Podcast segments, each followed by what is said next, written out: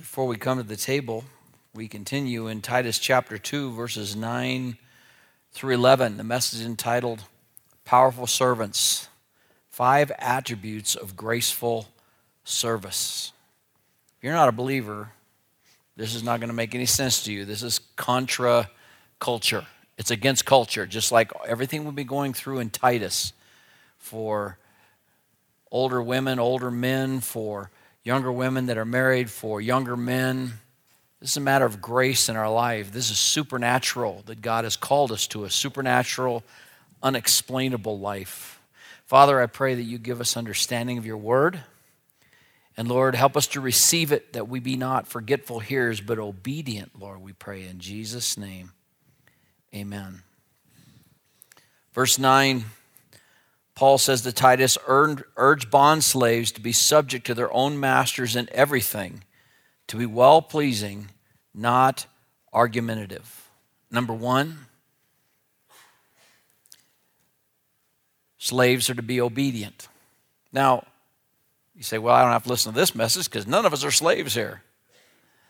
Well, the application for us today, in those days, they were slaves for different reasons, many times because Rome had conquered that people, and so they took captives, and sometimes the slaves were more educated than the owners, and they were very valuable. But there's application also if you happen to work for a boss. Now, if the boss asks you to do things not ethical or is against the Word of God, then you have the freedom to find another job. Sometimes we are not slaves to our job as much as we are the money or the title that we happen to get with our job. And so we compromise our service to the Lord for the paycheck. I had a good friend yesterday, I was talking to him, and he said he was in a position, well-paying position. He began to be convicted that there were just things going on that were not right. Instead of complaining about it, God opened another door for a less-paying job. And he said, I believe the Lord was telling me to trust him for the paycheck and just do what he wanted me to do. He said, that's been a blessing. But for those of us that work for people, maybe you work for a guy that the Bible calls very kindly froward. We call those guys jerks, right? Sometimes you're working in your life as you grow up, you've got to work for some of the guys like that or girls like that. How do you handle that? Well, he said, first of all, since they're your boss, you obey them. Just simply do what your job is. But then he raises the level of service, and he said to be well-pleasing. Not just doing your job, but to be well-pleasing. To really be thinking about how can I do this job to the best of my ability. As this generation comes up, and many of them were not raised on farms and ranches, and some even that were, Dad and Mom did all the work, and you didn't have to work, and so it's a little more difficult for you, and Dads, it's so good. Moms, it's so good to teach your children to work. Sometimes a fellow or a young woman can be a good Christian, but when you give them a job, you have to carry them around by the hand and show them, now that's dirt. You have to clean that. That's paper. Pick that up because they just don't see it. Now, a good tour in the Marines of the Army has a way of correcting that. You learn if you're going to wash and clean the bathroom, you have to actually get down and hug that commode so you can get all the nooks and crannies because the drill sergeant is coming behind. And you learn that when you're doing inspection and they're looking for dirt, they will find a piece of lint on the very inside of your gas mask and you'll start over again. But see, that's good training because then a young person begins to look for things that are undone that they can finish. So they can do their very best job, looking for all the little details. That's what Coach Detai used to encourage our young men of the football team. It's the little things. It's not just playing football. It's getting your homework done on time. It's being where you're supposed to be on time, the little things. But to be well-pleasing, we have to have a higher standard. And that higher standard, it says in Ephesians 6, not with eye service as men pleasers, but as unto God. I remember someone coming to one of my buddies and he said, you know, your boss, he's just kind of not treat you right. How come you do such a good job? And My friend said, because I'm not working for him. Well, yeah, he's your boss. Yeah, but I belong to the Lord. I'm a servant of Jesus Christ. There's a higher calling in my life. I want to be well-pleasing, not just to my boss, but to the Lord. So in that, when we have this desire of just fulfilling that job to the very best of our ability, the third principle for graceful servants is not argumentative. Now, we live in a day and age that everybody thinks they've always got to tweet out, whatever that is. I haven't come into that technology yet, and I think I'll stay away. I see all the people get in trouble with it. But tweet out what my opinion is. And everybody's got to give their opinion on everything. That's just a human deal. In fact, some of you are so motivated, you'll pay money to give your opinion so they can know how your opinion is on something. So you dial one number and it charges your phone so you can give your opinion. And live in that culture. And so we just think, well, it's naturally, since every voice is important, for me to voice my opinion to my boss all the time. No, that's what it is, just being talking back. Just always having to straighten somebody out. Always being the teacher. That's not what an employee is supposed to be like. A godly, gracious employee does his job. If you do your job well enough, you'll become valuable enough. Eventually, that boss, that employer is going to say, what do you think about this? Then you know that you have valuable service to contribute. But until that time, just be quiet and do your job.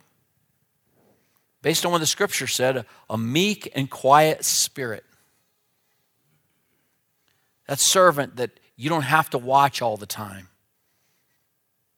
It's a very rare thing to find somebody that has that servant's heart, that excellence, that they do their job like they own the company.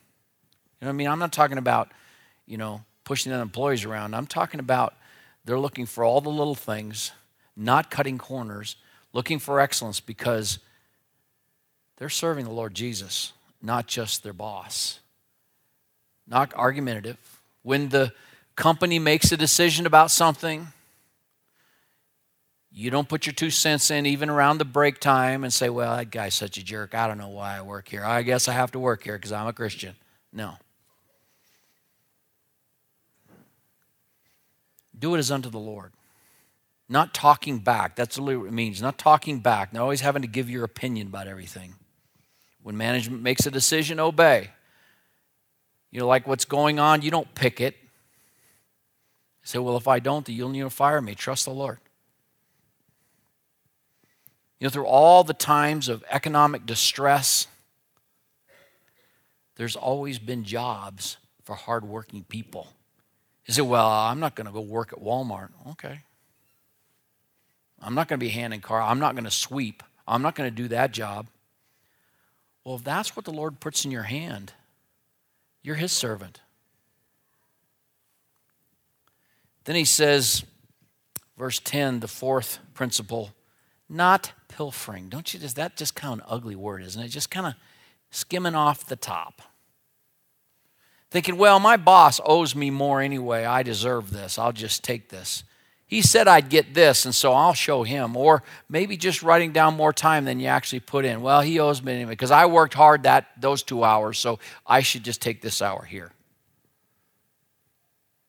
Guess what, believer? God's watching you. Now, see, we as elders, as long as we keep these principles, we're never going to come to you when things get tight in the budget and say, you all better give more or else we're going to whatever. Some preachers do that. No. Our focus is not on you as the flock. Our focus is on the Lord. The same for every employee. You say, well, I guess I'm supposed to be working here, but I'm never going to get ahead here. Remember, the Bible says promotion doesn't come from the east or from the west or from the north. God puts one up and he puts another down. Promotion, our provision, all comes from God. Our call is be faithful. God will open the door and he will give you. You will not miss God's plan for your life by focusing on him. He'll make sure you get that next Y in the road. He'll make sure you get that next corner you're supposed to take. You keep your eyes on him. See, the difference is we as God's children understand that he promised us he will never leave us nor forsake us. You'll never find the righteous begging for bread because he hears our cry. He listens to us. We can trust our soul to a faithful creator in doing what is right. It's not up to me to take care of myself. If God calls us something, he promised, I'm going to take care of you. We're his servants. So we don't have to skim off the top. We don't have to be dishonest. But the last principle is faithful in everything. Who can find that faithful servant? Anymore, they're just such a rare commodity. We have all kinds of young people that come and they need to work, but I'm not going to work at fast food. Well, I'm not going to be a janitor.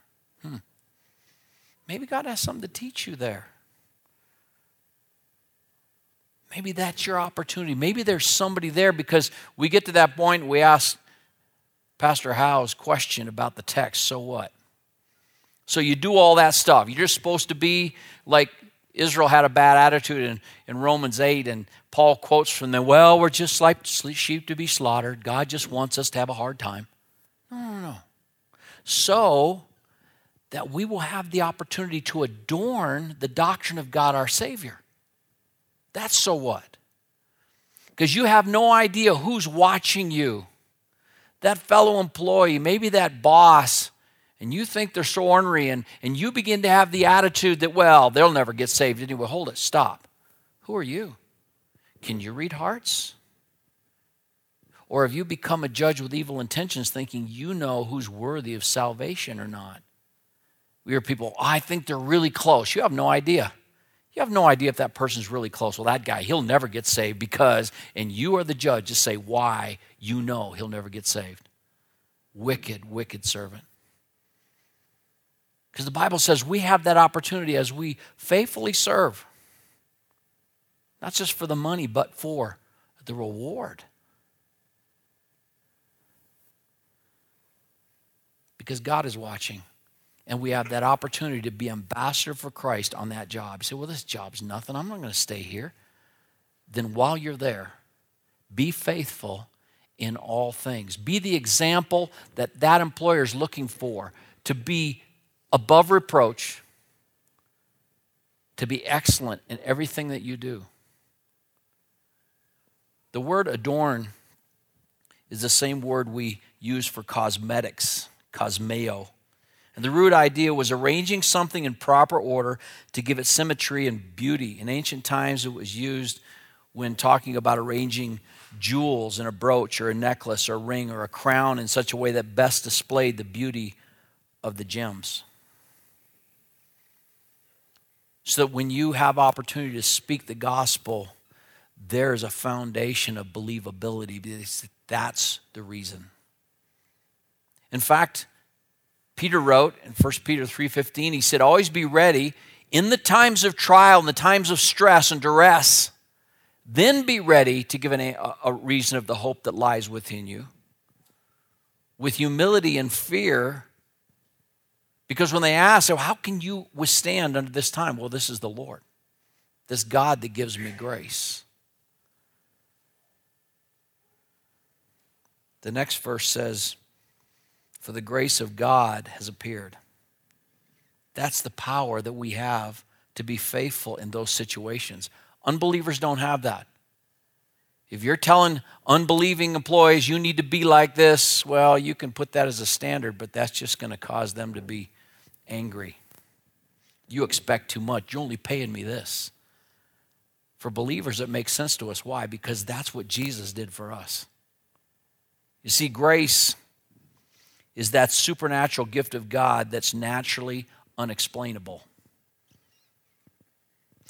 And what happens as we serve that way and you have that decision, because there's the opportunity maybe to pilfer a little bit, you say, no, Lord, I'm going to trust you to take care of me.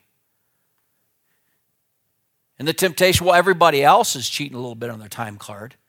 Yeah, but you're not everybody else. You belong to the Lord. Well, We can just cut corners here. That won't really matter. God matters to God. But if you're willing to make that decision and even suffer for righteousness' sake, there's grace available. What is grace? Grace is that supernatural commodity that God gives to us that even in times of trial, there's a sense of joy and peace and confidence that passes all understanding simply because you choose to be obedient to God's word, to God's standard. Maybe you're in a difficult marriage.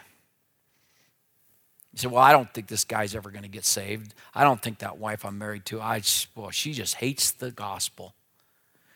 Well, Paul wrote in 1 Corinthians 7, and he said, if they don't want to leave, then you don't divorce them, because he says in verse 16, how do you know, a wife, whether you will save your husband? Or how do you know, a husband, whether you will save your wife? How do you know whether that boss won't get saved?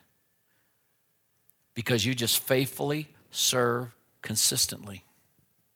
Are there any examples? I think of the three examples that came to my mind in the Old Testament. First of all, there's Joseph.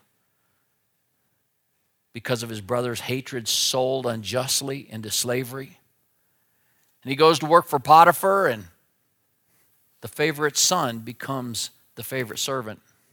And he does everything to excellence, and God blesses his work. Then he's accused falsely by Potiphar's wife of trying to sleep with her because he left his coat and ran. He would not do his employer that way. And his cast unjustly into prison. And in prison, Potiphar again turns everything over to him, because everything Joseph does, he does with excellence, and God blesses it. So pretty soon, he's running the prison. And it seems that everybody's forgotten about Joseph. But God didn't forget. And Pharaoh has a dream. Somebody finally remembers, I met a Jewish fellow that could interpret those dreams, and they bring Joseph up. He cleans himself up, he shaves, and he presents himself to the Pharaoh. And he says, Pharaoh, I don't have that ability, but God knows your dream. And that dream's a warning. He explains it to him. And in Genesis 41:41, Pharaoh says to Joseph, I set you above everything in Egypt. He went from prison to prime minister because he was faithful. He was convinced that God had not forgotten about him, and even though I'm sure there were times of discouragement. Then there's a story in 2 Kings 5 of a little girl, a little slave girl, a little Jewish girl that's captured in battle by the Arameans. And as she serves her mistress, she's given to the general's wife to be a servant to, and as she's serving her mistress, she hears that the great general, the husband of the lady she serves, has leprosy. Leprosy's not curable. And they probably tried everything they could think of. And the king just thought, I'm going to lose my best general, this mighty man of valor. And this little girl gets past being a slave, and she says to her mistress, oh, that the general could only be in Israel, so we could go talk to the prophet, because my God can heal him. Somebody thought, well, he's just a wicked old general. He'll never listen. He'll never submit to the God of Israel. But they were out of options. So the king, because he loved his general, sent him down with an entourage and all kinds of wealth to give to the man that could heal his favorite general. And came to the king, and the king ripped his garments. He's frustrated. These guys are going to attack us again. I don't have the power to heal people. But the prophet hears of the king's dilemma. He said, you send General Naaman to my place. Now, I'm sure this is the instruction of God, but the man of God didn't even come out and bow down to the general. Didn't even come outside. General pulls up with his big entourage and all of his powerful men. He just sends a servant out. So you go tell the general to go bow himself down, to duck down in the Jordan River 7 times. Ooh, that made the general mad. You don't even come out and recognize who I am, greet me. You know what God was doing? He was checking the general's pride, wasn't he? checking his pride. One of the other servants, maybe a believer, maybe a slave also, just kind of quietly sidled up to the general and said, General, I don't know what you're expecting, but if the prophet had told you to do some great deed, you'd have thought, well, that's worthy of me. You'd gone and done, but he didn't say that. The general said, well, I thought the man of God would come out here and wave his arms around, and then I'd be healed. It'd be a big show. Because that's what God's men are looking for, isn't it? No. The general listened to that servant. Two servants had cared for him. He went down one time, nothing happened. 6 times, nothing happened. The 7th time, he went under the waters of the Jordan. He came up, and it says his skin was as clean and beautiful as a little child's. Guess what? That changed his life. He became a believer at that moment. He humbled himself to receive God's mercy. He became a believer. So he goes back to the prophet's house, and he says, listen, here, let me give you this wealth. The prophet says, no, we don't do that for money. Isn't that important to know? So when you hear on television or you hear on the radio that some man of God, supposedly falsely so-called, says, if you just send us some money, you'll be healed, you know he's a false prophet. God's men don't do that. He refused it. He said, no, this is just, that's what God did. He said, well, I have a couple. You won't take anything, but could I have something? I need 2 things from you, man of God. First of all, I'd like to take 2 mule loads of the soil of Israel back up by Damascus so I can build an altar of earth, just like the law says. And he wasn't Israeli, so he wouldn't be coming down there to the temple. And so he was going to sacrifice to God, the true God, on what God had commanded in the Old Testament. He wanted a load of the earth of Israel. And then he said, I want you to know something. I'm only going to serve the one true God from now on. But the king's getting old, and sometimes when he goes into worship, I have to go with him. And when he gets down, I have to kind of bow down so I can help him get back up. But I'm not worshiping that false idol. And Elisha said, that'll be fine. God sees your heart. The third one is Daniel.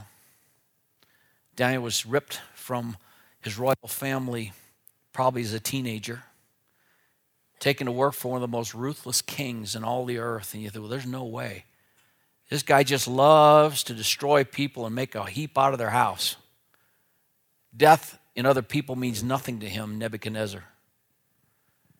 You don't bow down, you burn. You don't interpret my dream, I kill you. But in Daniel 4, he's been watching Daniel's life.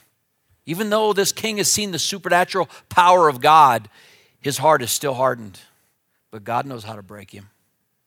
So he has a dream about he's this great big tree, and all the animals and all the people of the earth gather into this tree, and then the tree is cut down and for a certain time, and there's a brass band that's put around the base of the tree, and he's really troubled by this dream, and so he calls for Daniel.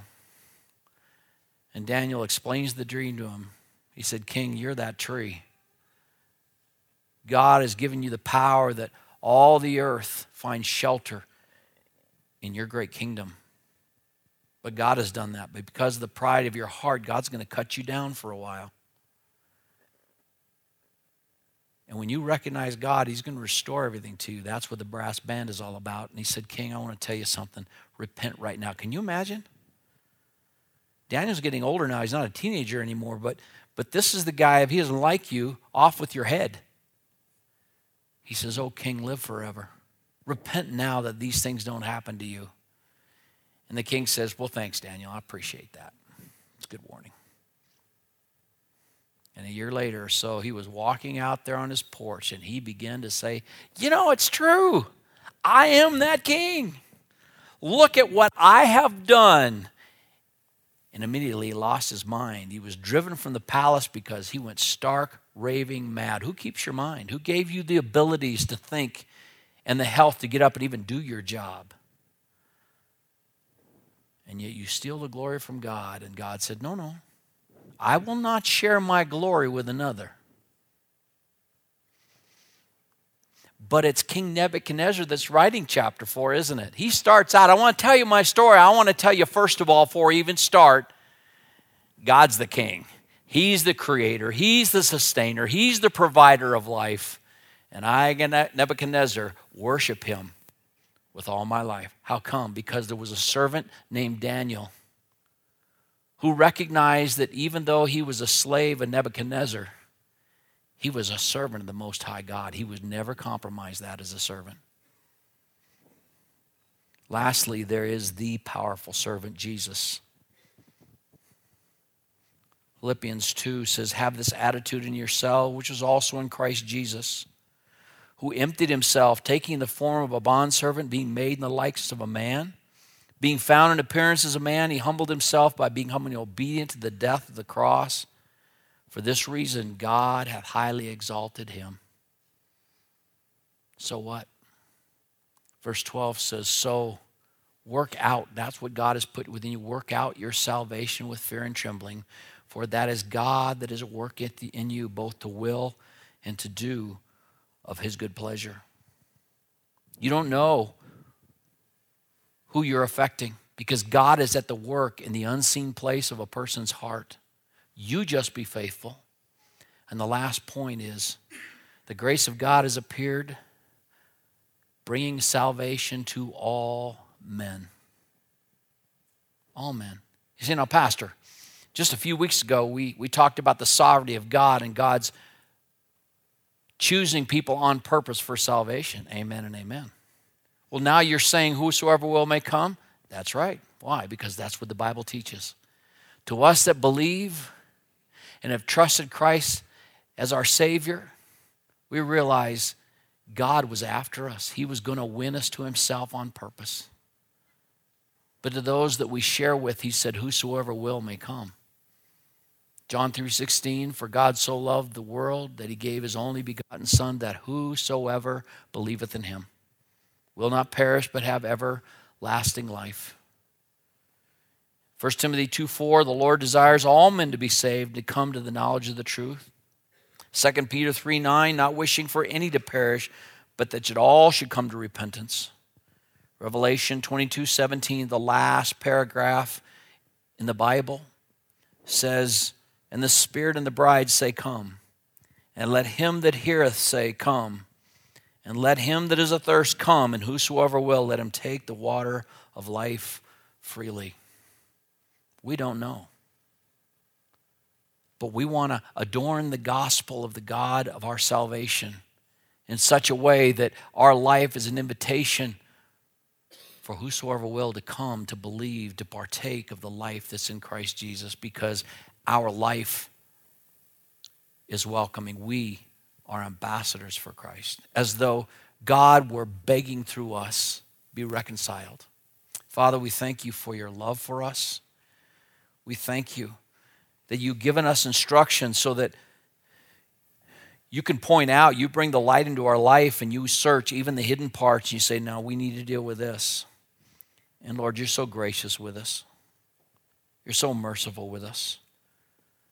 Lord, give us grace that we might be found faithful, because Lord, as the Father has exalted you, Lord, we want to hear from you one day, well done. So work that enthusiasm into our heart, Lord, that we might be a reflection of your grace, of your servanthood to those that are lost around us. In Jesus' name, amen.